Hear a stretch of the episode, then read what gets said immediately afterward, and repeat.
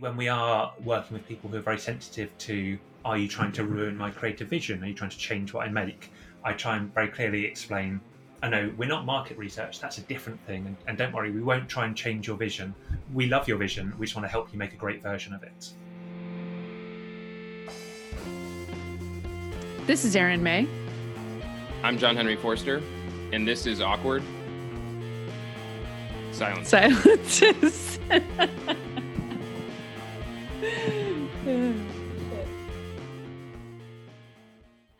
everybody, and welcome back to Awkward Silences. Today we're here with Steve Bromley. He's the author of How to Be a Games User Researcher and, fittingly, an expert on games user research. Uh, Steve, we're so happy to have you here today. Thank you for having me. I'm really excited to be here today.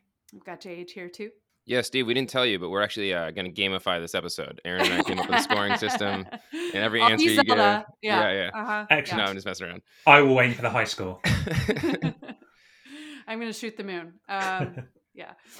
Awesome. Well, Steve, thanks for being here. And I, you know, I think let's just start with the beginning on this one. Games user research. What is that, and how did you get into this field? Yeah, so uh, games user research has been, at least I've been a games user researcher for about 10 years now. Um, as you can imagine, when people are making games, there's a whole bunch of design decisions that are made at every level. Both those fundamental ones about what are the mechanics of the game or how does the game going to work, to those, those detailed implementation details like how do I design this level? What should the menu look like? What character abilities should exist? All of those design decisions are made by level designers, artists, producers, all these other disciplines, but can be supported by user research by running uh, playtests and user research and usability sessions. We can help understand what are the the impact of these decisions on our users and help tweak them so they're matching the design intent of the game behind it. What's really nice about um, get the field of games user research is playtesting is, is very common in games development. It's a thing that's been part of how games have been made for a long time.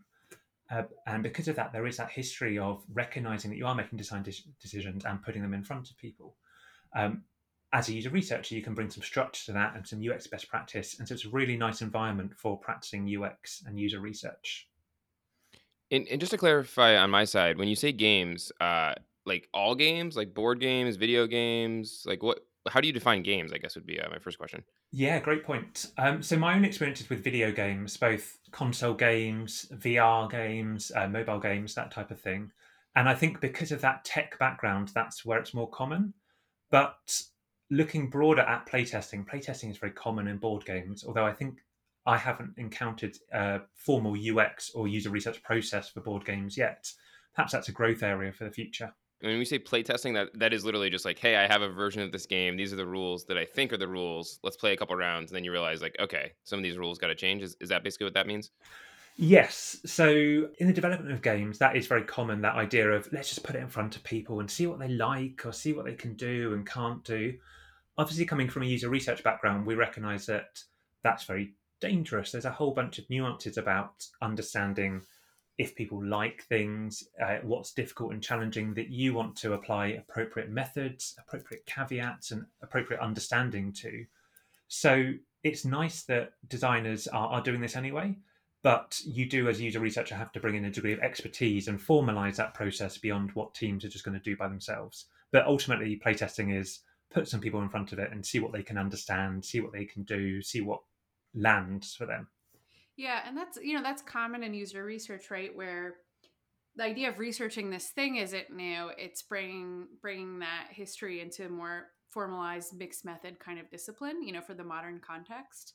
Um, and I'm, I'm thinking of the example you mentioned of just like playtesting, where you imagine, I don't know, like if anyone read Calvin and Hobbes, but like Calvin Ball or like I know my kids will make up games all the time, and there is that playtesting process of like, can we actually play this game? Can people understand the rules? Um, so yeah, it's it's uh, makes a lot of sense that that act of you know understanding if this game is any good is something that has always happened with games, whether they be board games or, or digital games or otherwise. Yeah, there's such a close link in games between the player experience and the success of the game Mhm. that it's just really important to play test things. As you say, uh, even people making up games at home recognize that that's a really valuable part of what you're doing. yeah. And when you're doing um user research on games, is there an element that's almost uh, I guess my mind goes to being similar to like physical products where you know if you're designing a shoe, at some point you have to say the shoe is done. We're going to manufacture you know thousands and thousands of these things and we're going to sell them and if it turns out there's a problem with it we're kind of stuck is games kind of that sort of dynamic of like okay the game is done we're going to ship it out now to a bunch of people um, whereas like you know i think in user research and most like technical products or, or you know web-based apps you can kind of iterate and be like oh we, we messed that up well, let's just ship a change like where does games kind of fall on that spectrum yeah, and that is changing over time, but is very much part of how games user research used to be, and to some extent still is. One of the challenges that you have as a games user researcher is that launch date is extremely important for the success of a game. Uh, modern games these days, they're spending as much on their marketing budget as as they are on their on the actual development budget. And so hitting that launch window is really important for their success because they've spent a whole bunch to make sure that everyone's going to buy it that Christmas holiday. Yeah, it's like a blockbuster movie. I mean, I, how mm. much does a, a top marquee game earn in terms of like comparison to a top movie? It's got to be ballpark same same ball game, right? Yeah, I don't have the specifics, but you do regularly see stats that say video games industry is as big as Hollywood or bigger than mm-hmm, Hollywood. Mm-hmm. So it's just as important and like with movies, yeah, that launch window is critical for the success of it. There are there are games that have come back from a, a disappointing launch and over a, a, number of years iterated on it and uh, evolved to give that experience that they promised at the beginning. But that that's not regular. That's not mm-hmm. the standard way that many games work. Right. So that's pretty different than what you hear, you know, in, in lots of, you know, SaaS or other forms of digital user research where it's all about iterative launches and just, you know, put it out there, A B tests, and we'll keep getting better. Very different. Yeah. And it does introduce quite a few methodological challenges as well for us as user researchers. Because of that importance of the launch and the marketing spend, it means that secrecy is really important for mm-hmm. Mm. for doing it. And a lot of the methods that you would apply as a user researcher in other tech where We'll launch it, we'll do some remote testing, we'll do some unmoderated testing. The industry just isn't comfortable with that. It's not comfortable with people having copies of the game at home where it could potentially be leaked and, and then disrupt that, that launch. One thing that you see in games user research that you don't see a huge amount in other types of user research is huge multi-seat usability labs uh, as a consequence. So you can mm. do quant studies, but you're bringing 40 players into your environment where you can control what they see and what they're exposed to, mm. and crucially, what they can take away in a way that you couldn't do if um, if you were letting them play it at home, yet still answer some of those quant questions that our, our teams would have. And I, am thinking um, there are a lot of people who would probably like to be participants in that research. Is it hard to recruit for games user research? Or um, no, it's really it's one of the positives as well. Is just how excited everyone is. Um, mm-hmm. Not well, definitely the staff who work there. A lot of people who work in games could potentially be earning more if they were working in other forms of tech, but they're there because they they love games and are really enthusiastic about about designing and making games. And so the people working there are really enthusiastic. But you also see that reflected in the research participants. Whereas if you were working for a bank or an insurance company bringing in a participant it's they're there for the money. It's not the most exciting meeting they've had that day perhaps. In contrast when you're testing a game from a studio that you love and it's unannounced you've no idea what they're working on that's probably the best thing that participant has done that that um, that month or that year. It's very okay. exciting for them uh, which is obviously great for them but does create those risks of we've got to be very careful that they don't go and tell everyone about what they saw. and also, it has a significant influence on if you're trying to measure things like enjoyment or or some of those emotional things that you, teams might be interested in in capturing. That's very difficult to separate the experience of the actual game itself from the experience of coming to the studio and having a great day playing games that you you didn't uh, isn't a typical day for you. Mm-hmm. Uh, so when we talk about participants, we're always are they the right participants? And I'd imagine for games, it seems like maybe a, a big kind of dichotomy that you need to make sure you're covering your bases on are like you have gamers, people who like really love games and know and know lots about them. But then I also imagine you want people who are less into gaming to be open to some of these things, right? Like I think when you see some of the most successful games, it's because they've had wide adoption from like you know the population at large. It became like a phenomenon. So like, how do you make sure that you're getting people who can like give you both ends in, in the sense of okay like as an experienced gamer we're, we're familiar with some of these patterns and this game's really interesting versus like i'm a novice and i was able to like approach this and are, are people trying to balance both of those things or does it depend on the game? No, it's a really good point. And yes i think it is very important to get both those experiences. Um, obviously what we're most interested in recruiting based on are they going to purchase the game? So you can do a lot of segmentation based on mm what other games have they bought before and what have they played uh, before and how far have they got in those games, which is a good indication of are they likely to be the type of person who plays this game.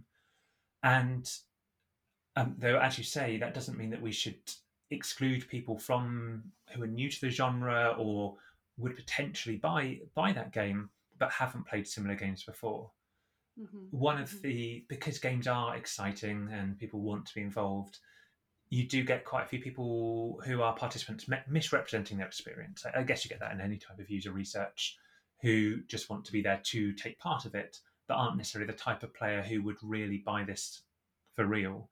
And so we do have to be very careful with screening based on the things they've played before, their purchase behavior, to make sure that this is a realistic player and we are getting both the experienced player's behavior, but also when relevant for our research objectives, the the experience of new players who this is the first time they played a game in this genre, for example. Gotcha. The, the other quick thing that comes to mind with participants for games research is that you know kids like games, so I'd imagine that you're also often trying to talk to people who are under 18, and I'm curious how you navigate that aspect of it. Yeah, and as I know you've talked about in previous um, podcasts, that is challenging. So we always find it easier to work with the parents and we'll recruit the parent to at least physically be there while while the child is playtesting. Um, that helps to some extent because obviously the, the safeguarding issues are lessened because their, their parent is there, uh, but also does create um, a challenging environment for for you as a moderator to, to make sure that the parent doesn't disrupt the playtest artificially and that they're entertained and not bored or, or, don't fall asleep just because they have to watch their, their kid playing a game kids in general, as I know you know, are challenging playtest participants because of that high degree of honesty. They they um, will tell you if they don't like it. They will refuse to play anymore if that's their realistic behaviour, and that's probably valid feedback. But also because yeah, their behaviour can be quite unpredictable, as you can imagine. Yeah, that honesty does seem like an asset, though. Um, yes, yeah. I've had um, kids who have come in to play games and they've been super excited because the idea of coming in to play games is great. So uh, they're super excited for the first ten minutes, and then they realize, oh, this isn't this isn't the game I play at home. I like Mario Kart. I'd much rather be playing Mario Kart. Why do I have to mm-hmm. play this game I've never mm-hmm. heard of? Mm-hmm. And mm-hmm. then uh, sulking or wanting to leave, uh, all these things. Again, really valid feedback, but um, difficult to moderate. Yeah, yeah, yeah, It seems telling though that maybe something needs to change in that game. Yeah. Mm-hmm. All right, a quick awkward interruption here. It's fun to talk about user research, but you know what's really fun is doing user research, and we want to help you with that. We want to help you so much that we have created a special place. It's called userinterviews.com slash awkward for you to get your first three participants free. We all know we should be talking to users more, so we went ahead and removed as many barriers as possible. It's going to be easy. It's going to be quick. You're going to love it. So get over there and check it out. And then when you're done with that, go on over to your favorite podcasting app and leave us a review, please. So you're specialized in games user research. So how is it different than other kinds of user research? Because as we talk about this, I'm thinking about, you know, we talked about the kind of movie analogy and, you know, games are entertainment, right? But mm. they're also interactive in a way that um, movies are, are perhaps not. Um, and so, yeah, what, what does it look like to do games user research? What are the similarities and difference between, say, you know, a consumer digital product, a business to business digital product, some of the other sectors where you see a lot of user research happening? Mm-hmm. One of the first challenges that I think games user researchers encounter when they come from other industries is uh, the mindset that people we're working with, uh, because uh, people who work in games often do it for a passion project, like with with movies. Uh, they have the the mindset that games are creativity and that they're an artwork. And how can artwork be compatible with this idea of user research or usability testing? Because you wouldn't usability test the Mona Lisa if if you were painting that. Um, that is obviously a challenge for us as user researchers and does have quite a big impact on how we work. So it's simple enough for usability testing just to, for us to change how we frame the value of usability testing. Rather than saying we're going to change your creative vision or improve your creative vision we can describe usability testing as we understand you have a creative uh, vision but some of that's being lost in the interpretation between what you are creating and how the player's experiencing it. Mhm. and so we're trying to remove those barriers between what you think you're putting into the world and actually what is a player experiencing from it and through that way, you can make the case for usability testing. Some of the other types of user research, though, that you would find in other types of tech, such as understanding user needs or that discovery work, uh, can be more challenging to make the case for because it does seem like it conflicts with the idea of creativity and, and putting artwork into the world. I do find though that that differs based on the type of games. So, an emerging genre that's that's been bigger over the last five or ten years is mobile games and free to play games. And often those teams come from a background of working in software development and have been exposed to these ideas from other other industry. And so we'll have a different mindset to someone who is working uh, on a small indie game that is their creative vision that they're putting into the world. That makes a lot of sense. For even when you get people to buy in though, and you're like, let's do some of this playtesting and other stuff. How do you know like wh- which issues are real issues? Because I guess the thing that comes to mind for me is kind of like that concept of flow state, where if something is too easy, people get bored and give up. If something's too challenging, people get frustrated and give up. And so some of these things in the games, right? Like as you're going through and you're discovering what's possible or, or how to beat some challenge or level, you kind of want it in that middle zone, right? Like it can't be too easy, but it can't be too hard. So if somebody does get stuck, how do you unpack of like, are you motivated to go figure it out? Or are you going to give up? Or like, how, how do you work through that dynamic? Yeah, that's a great point. Um, so one of the things that I've learned in my own career about what's important for having those discussions is encouraging our design teams to articulate their design decisions without that pushing. Often people can just say, I, I want my game to be fun, or I want it to be the right difficulty. I don't want it to be too easy or too hard. Mhm. And so getting them to articulate what is too easy and what is too hard turns out into something that you can measure, and then you can design a study around how many times they fail on a level, how um, what are the challenges in the game, are things that you can then measure. Although, as you also said, you can measure that based on a player's experience. You can ask players to, uh, to rate the easy or difficulty of each level or each encounter using things like Likert scales. You can you can capture that and then see by correlating that to what the design vision was. Is this the thing you're trying to make? And is this something that designers usually do they know the answers to these things? Like on a scale of one to ten, I want it to be easy or hard, Hmm. or why they might want that, or I, I've found traditionally no, it's not a thing that designers have, have thought about. I, I, I- you get the, the view that I'll know it when I see it, so I I'll just put it into the world, and then I'll tell based on the player reactions uh, how it how it does. I and I find at least with the relationship to some of the game teams I've worked with, that's a starting point that you have to build from. Y- If the teams aren't familiar with articulating difficulty or their design decisions or the intent behind it um, by going through some early playtests and starting to expose them to this is the type of data you get from back from playtests and this is the value of defining uh, what you're expecting from players beforehand you can build that relationship over time which i think is important Does does some of that too come for like from the vision of the game? You mentioned kind of like some people are more indie, kind of very artistic makers versus other people probably going for mass market appeal, like the the phone games and things like that. Like, is some of it that you can kind of unpack it from there? Like, hey, like what kind of game do you want this to be? Like, you want everybody playing it, or do you want the people who you know are playing it to be like you know obsessed with it and, and devote followers? Or um, I'm not sure if there's anything to that kind of framing. Yeah, I think that's a really nice idea, and I think teams do do that kind of work at the beginning to say what are the core pillars of this experience? What are we trying to create here, and what do we want it to be like? And so, as a researcher, that's a thing that you can take and and adapt to try and formalize it and make it measurable. Although some of these things, like is the game fun, is the game the right difficulty, although we can try and measure it, and it's a, a very common research objective, there's always a, a grey area between we've measured something, but have we really measured that the core part of the experience that is relevant to the game design is a continual challenge, I think, for us. yeah. And I imagine you, you know, sort of specializing in this and working with lots of different clients, you know, have that experience to bring to every situation. Have you been able to, you know, are there certain benchmarks or heuristics that um, that apply from you know sort of game to game that can make it a little bit easier to mm. think through what is enough friction or not enough or you know how to quantify fun and things like that?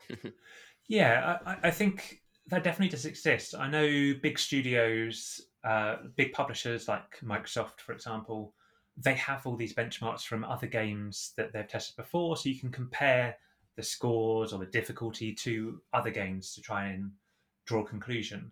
That can be quite challenging because not only are the what the experience is trying to be different, but also the the scores you'll get to be radically different at different development stages. So even the same game later in development is a lot more complete and a lot more representative than it is earlier on.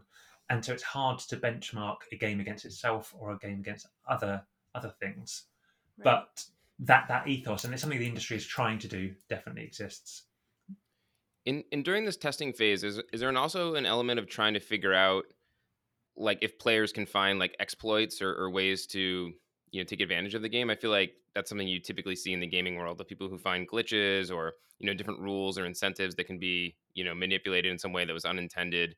Like, are are the developers trying to stomp that stuff out at this stage as well, or is that uh, a different kind of approach altogether? I think that's definitely a thing that designers are interested in. Often from the type of playtests that I personally run, uh, which are small scale qualitative studies or small quant studies of 10 to 50 users, you might not see a huge amount of that behavior. It's not until you hit the thousand or the millions of people playing that that really becomes clear of what are, because they, they've crowdsourced that knowledge, what are those exploits or, the, or those things that ruin the game by making you super wealthy and be able to buy everything else in the game, for example. Um, they often would pick that up very late in development when they run a mass beta test, which is part of the process where they they will do a, a soft launch for some games and have a thousand people play it or ten thousand people play it, and mainly to highlight bugs, but also it does reveal these exploits if you're measuring the right type of things. But usually that's a bit further down the line than when our playtest um, and game user research knowledge is applied on the design of the core mechanics and that side of it. So, what are some of the the phases for user research in a gaming context? Is it the same that you would expect in other applications, or is it a little bit different? For example, mm. you know, what does evaluative research look like, or discovery research, or is there a different lingo? Yeah, uh, the lingo isn't the same. Uh, Games has its own lingo that it uses for development. I think where first they, they decide to prototype something, and their prototypes are trying to find that core part of the fun of the game. What is the fun bit, even in just five minutes, that if you mm. replicated this core loop again and again, you could build a fun game around. And that's one of the most challenging times I find for a user researcher because it is the least formalized. Uh, mm-hmm. teams aren't that clear on what they're looking for because what you're trying to do is just work, find a fun thing to do, and it's often more of a toy at that point to see this is a fun thing. Um, and that is where that informal playtesting becomes very uh, part of, of, how they, they currently work, getting peer feedback and just trying to find out what is the core loop of this game. So wait, so it, in in research that I'm more used to, right? Mm. You're mm-hmm. with discovery, you're trying to understand like what is the problem we're trying mm. to solve, right? With the game, it seems like well, the problem is I want something fun to do. bored, um, yeah. yeah, and so when you're talking about the prototype stage, you know, again, in other kinds of research, we're looking at okay, have we kind of sort of started to solve this problem. But here we're looking for where is what I'm hearing you say, where is there where is the fun centered and what we've shown someone? And where can we like dig into and try to you know create more of that fun stuff? But how did you get to that prototype in the first place? Is it just the you know the creative genius with the idea or um, how do you get to that point of having that prototype yeah that's a really good point and exactly as you've described a lot of that discovery understanding user needs um, understanding of problems and using that to identify opportunities, I haven't found that applied to games in the same way because the user need is ultimately the person wants to be entertained, they want to have a fun time. There probably is some contextual user needs about what's the environment in which they're playing in, for example. But a lot of that fundamental research isn't isn't relevant in this case. I, I find currently the games industry does rely a lot on that idea of a creative genius. Someone's coming up with ideas and they're trying a number of different things and seeing what lands and being inspired by seeing players play it, um, mm-hmm. but ultimately just coming up with ideas. I wonder if in the future there's a lot more potential for user research to go further back into that space. We talked earlier about one of the challenges for game user researchers is games are an artistic medium, and how do you uh, how do you apply that kind of discovery research on an artistic medium? But I don't think it's a hopeless case. I think with further work and further thought, you could think about how do I apply discovery research to video games. Yeah. Large, yeah. Largely, though, a lot of the uh, user research that does exist for, um, for video games is in that second diamond of the double diamond. It's we know what we're trying to make. Let's explore a whole bunch bunch of different ways to make it, and let's iterate on those ways to come to the the correct solution. On on that front half, is that an area where like the entertainment industry, like TV and movies, is is maybe a little bit ahead, or there's like things to learn from? Because I feel like you kind of see both things happening there, where like you know some movie will come out and it's purely just someone's you know passion project and it's incredible and you're like i would have never thought that this story would be interesting but this person made it and it's great. But i think you also start to see studios and companies do stuff around this like hey there haven't been a lot of stories about this type of profession or, or this type of background. Like we should figure out how to bring content to life in that area because you know there's there's gaps in the in the market. Like is is mm-hmm. there stuff in that industry in that area that like the games research side could learn from? Or I, I don't know that world well so i'm guessing a ton here but just curious to get your thoughts yeah, I, I, think a lot of that probably does happen. That kind of market research of working out what are some popular genres, what are some popular themes for games, and and which genres and themes are underserved, and do we think if we made a game of this type, it would be successful? I think that definitely does exist. I don't know your perspective as a researcher, but I often try and distinguish what we do as user researchers from that type of inspirational market research particularly when we are working with people who are very sensitive to are you trying to ruin my creative vision? Are you trying to change what I mm-hmm. make? I try and very clearly explain I know we're not market research, that's a different thing. And, and, don't worry, we won't try and change your vision. We love your vision. We just want to help you make a great version of it. Mm-hmm. Yeah, no, I think you're right. I, I, think I inadvertently described market research as I was working through that point, but uh, that, that makes sense. Uh, let's talk about you know some applications of of user research for games you got any cool stories some interesting research that you've done that's i always you know research i think can be so like theoretical and academic and mm. the when we did the research we learned this and then build a better product is kind of where the magic is. So yeah any any fun stories of games user research applied? Yeah some of the work that i've uh, worked on in the past and found particularly interesting was around virtual reality so mm. uh, before I, I, did this uh, by myself, I, I, was with the team at PlayStation. I was a user researcher in PlayStation's internal team. And about five years ago, they were working on their first virtual reality headset. The at the time there were no commercially available virtual reality headsets, so, so it's before Oculus Rift and it's before the the Valve one, and uh, that meant it was there's a huge amount of really interesting research challenges that were just completely unexplored we were working, for example, very closely with game teams about how do you how do people navigate a game world in virtual reality and how do you tell them to pick things up? And, and what are how do you describe these fundamental interactions in a way that's understandable and usable? And because it was an entirely untapped ground that's such a broad research question that's really exciting. You do a whole bunch of prototyping looking at different ways of moving looking at different ways of interacting with things. This hadn't been done before it also led to uh, yeah pulling on old methods and, and, again answering describing new methods that hadn't been used before either for example. So one of the big deals around virtual reality about five years ago was fears around motion sickness. And i know big studios like ubisoft and activision and other ones who are looking at virtual reality we're doing quite a lot of work to work out how do we how do we avoid triggering motion sickness? How do we measure uh, motion mm. sickness? All these types of questions.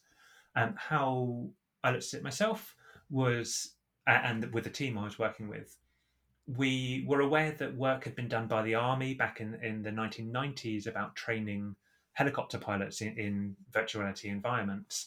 And so we had to go back to that type of research, look at their methods, pull them out, try and adapt them, and try and apply how were the army doing it in the 90s to a commercial setting. again, just new methods that hadn't been used before, new interact, designing new interactions, a whole bunch of things that were, uh, as a researcher, uh, are really interesting because no one has done this work before. Hmm. And when, when you're doing that, is there a way to like prototype those interactions or explore them in like cheaper ways or is it some of it like you have to build some of the technology to see you know if people can pick things up in, in vr using this type of pattern or like uh, what, what are some of those ways that you actually get into that learning? Yeah so a lot of it does require software development at least how we approached it was with software development.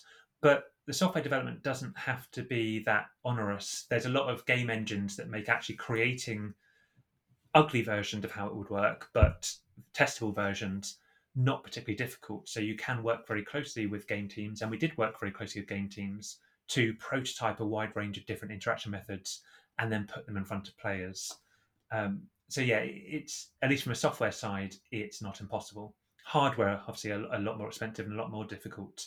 But um, yeah, a lot of the, the challenges we were looking at is in the actual software implementation of these things. Yeah, it feels like you know researchers talk about mixed methods all the time and kind of having this toolkit of methods you can you know use for different jobs you're trying to do with your research and this idea of kind of going into the military archives to find you know method inspiration is so interesting like how would you even think to think of that? And um, yeah just like sort of expanding your method arsenal to include arsenal a military term i guess um, you know to find these adjacent methods that wouldn't come to mind obviously but in fact are so appropriate for this new kind of thing you're trying to learn how do you go about finding that stuff yeah i, I think as with any researcher we probably started with google um, mm-hmm. typing it yep. into google and seeing what exists i also think uh, I mean, perhaps we're lucky with virtual reality that it is an area that has had academic interest, and so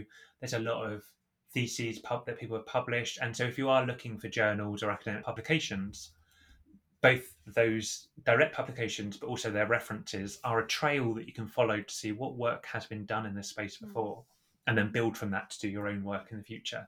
But yeah, I, I imagine a lot of it is luck based on what you stumble upon and what you've missed. When um when on the methodology side, when you were talking about the multi-seat playtesting, I realized that I don't actually know that I fully know what that means. Is it mm-hmm. purely just that there are multiple people playing the game, you know, simultaneously? Are they playing the game together? Does that vary? Like, what what does that actually look like when when you get people together to do that? Yeah, good question. Um, so as you can imagine, a lot of the type of questions we want to answer are quant questions. We want to measure something, or we want to get some ratings, things that you would do through a survey or a quant method normally but because of the secrecy, that's not available to us uh, in in games user research sometimes. So uh, a setup that they have in a lot of big uh, publishers like PlayStation, like Microsoft, like Ubisoft and Activision is they will have a big user research lab which has 40 or 50 gaming pods which are set up with a TV, a console, uh, probably a, a, computer where you can fill out a survey, and then they just bring people in to play the game. Uh, mm. That can be short sections of the game if you're uh, testing the usability of a very specific interaction or very specific thing.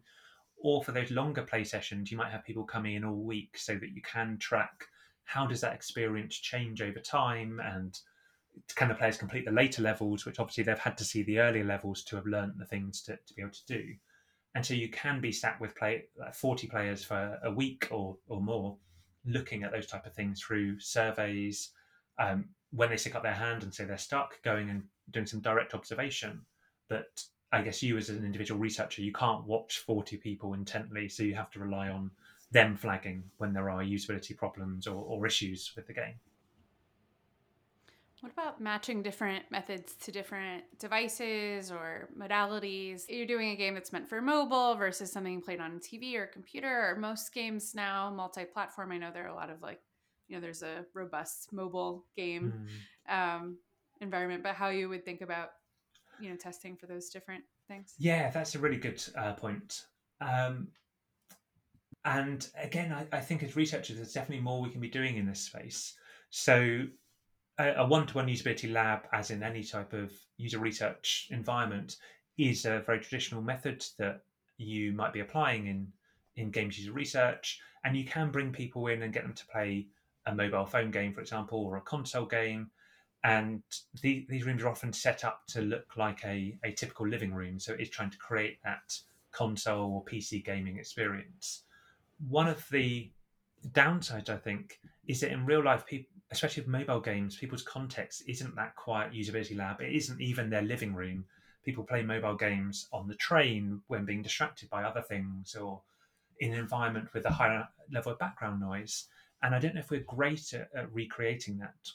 Obviously, you can do things like letting players go into the wild, doing diary studies, um, doing something remote and unmoderated so that they can go and play in more realistic environments. But sometimes those non-disclosure agreements and secrecy points stop you from doing that. But yeah, there's definitely some caveats that we need to be thinking more about about how does the context and the the actual device they're using to play it on affect their experience. How has I wonder, given the challenges with remote testing, you know, with the secrecy and the mm. NDAs and all that, with COVID, right? That's uh, been been something folks have relied on quite a bit is remote testing. Is that something the gaming industry was able to adapt to, or it, has been a massive challenge. Uh. I think a lot more than in typical technology because of the secrecy. Mm-hmm. I know some people have tried to look at uh, opening their labs in a COVID safe way, so very isolated pods and making sure they don't come in contact with anyone else during their play session. Uh, there was a mm-hmm. good blog post by the user research agency called Player Research where they were adapting their lab to to be more COVID secure. But at certain point during the pandemic, even that hasn't been possible. Uh, just leaving your house has not been recommended. So right. coming to any sort of lab isn't isn't suitable. So what happened? Did the games ship without research, yes. or um, imagine have has game usage ticked up with the pandemic, or what's that? Yeah, I, like? I, I think game usage has ticked up, and uh-huh. I've spoken to a different a number of researchers about different methods they try to overcome this remote challenge. Um, there is some technology out there that allows you to stream a game. So it's feasible that even if the game is on on a server in somewhere in a game environment uh, in the game studio, you can play it at home. So that solves some of the technical issues, but still those secrecy and those NDA issues means that it's just not possible for for uh, some games or for some setups to do that.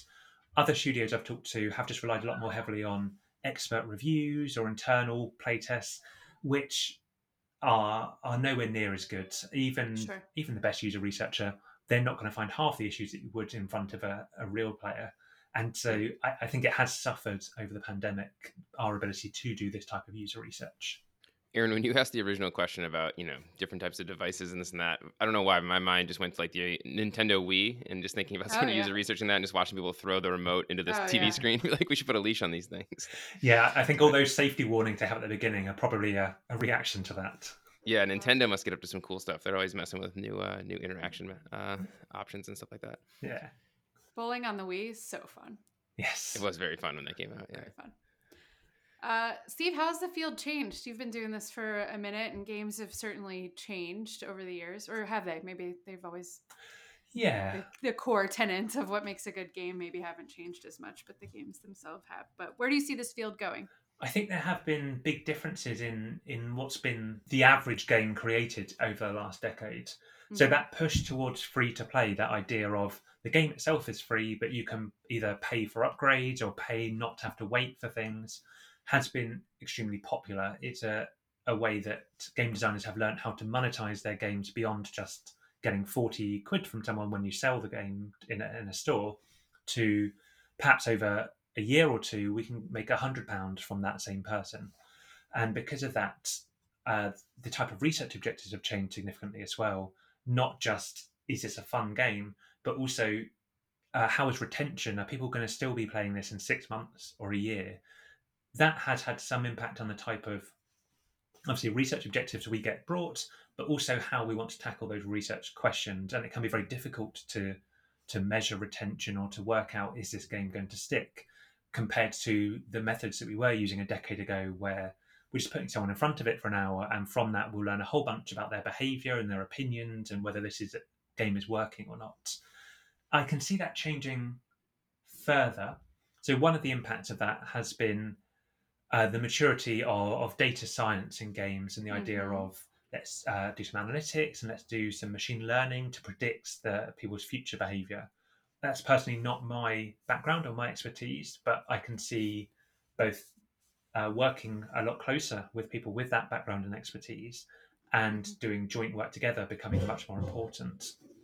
A significant change I can see coming in the future for games as well is uh, Xbox, and I, I don't know if PlayStation have announced something similar, but they're moving towards the idea of a Game Pass, which is very similar to the idea of, of what Netflix does. So rather Mhm. than buying a specific game, you pay uh, 10 dollars a month, and you have access to a library of games that they have uh, picked.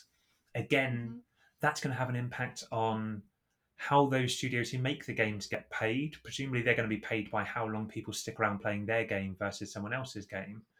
And from that, that's going to have an impact on the actual game design and what are they making. They're going to start making games that aim to be played for long periods of time rather than creating a short uh, experience in the way that they might have previously been able to.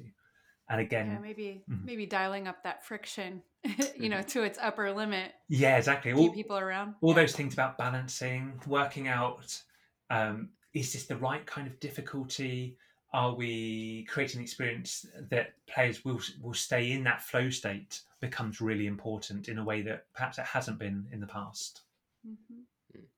It feels like some of the stuff you just mentioned, you know, the monetization where you can buy upgrades and, and do these different things, or hey, you're buying a game pass, so we really need you to be playing the game a lot so that you don't churn. Mhm. Does, does it feel like it's pushing it a little bit more in like a business slash like commercial direction? Whereas I know earlier in the conversation you were mentioning up, you know, mentioning just like how many of the original game creators were these really like artistic visionary people? Is that is is that kind of changing, or is there still a space for the the vision and like the art of this is how I want the gameplay to go to, to fit into that model?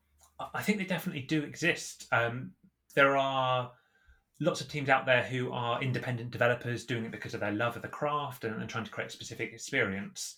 Um, I know indie developers find it very challenging though because a lot of the the environment is changing, so that that is encouraging these type of non-creative decisions about how do we just make an experience that people will keep playing for a long time.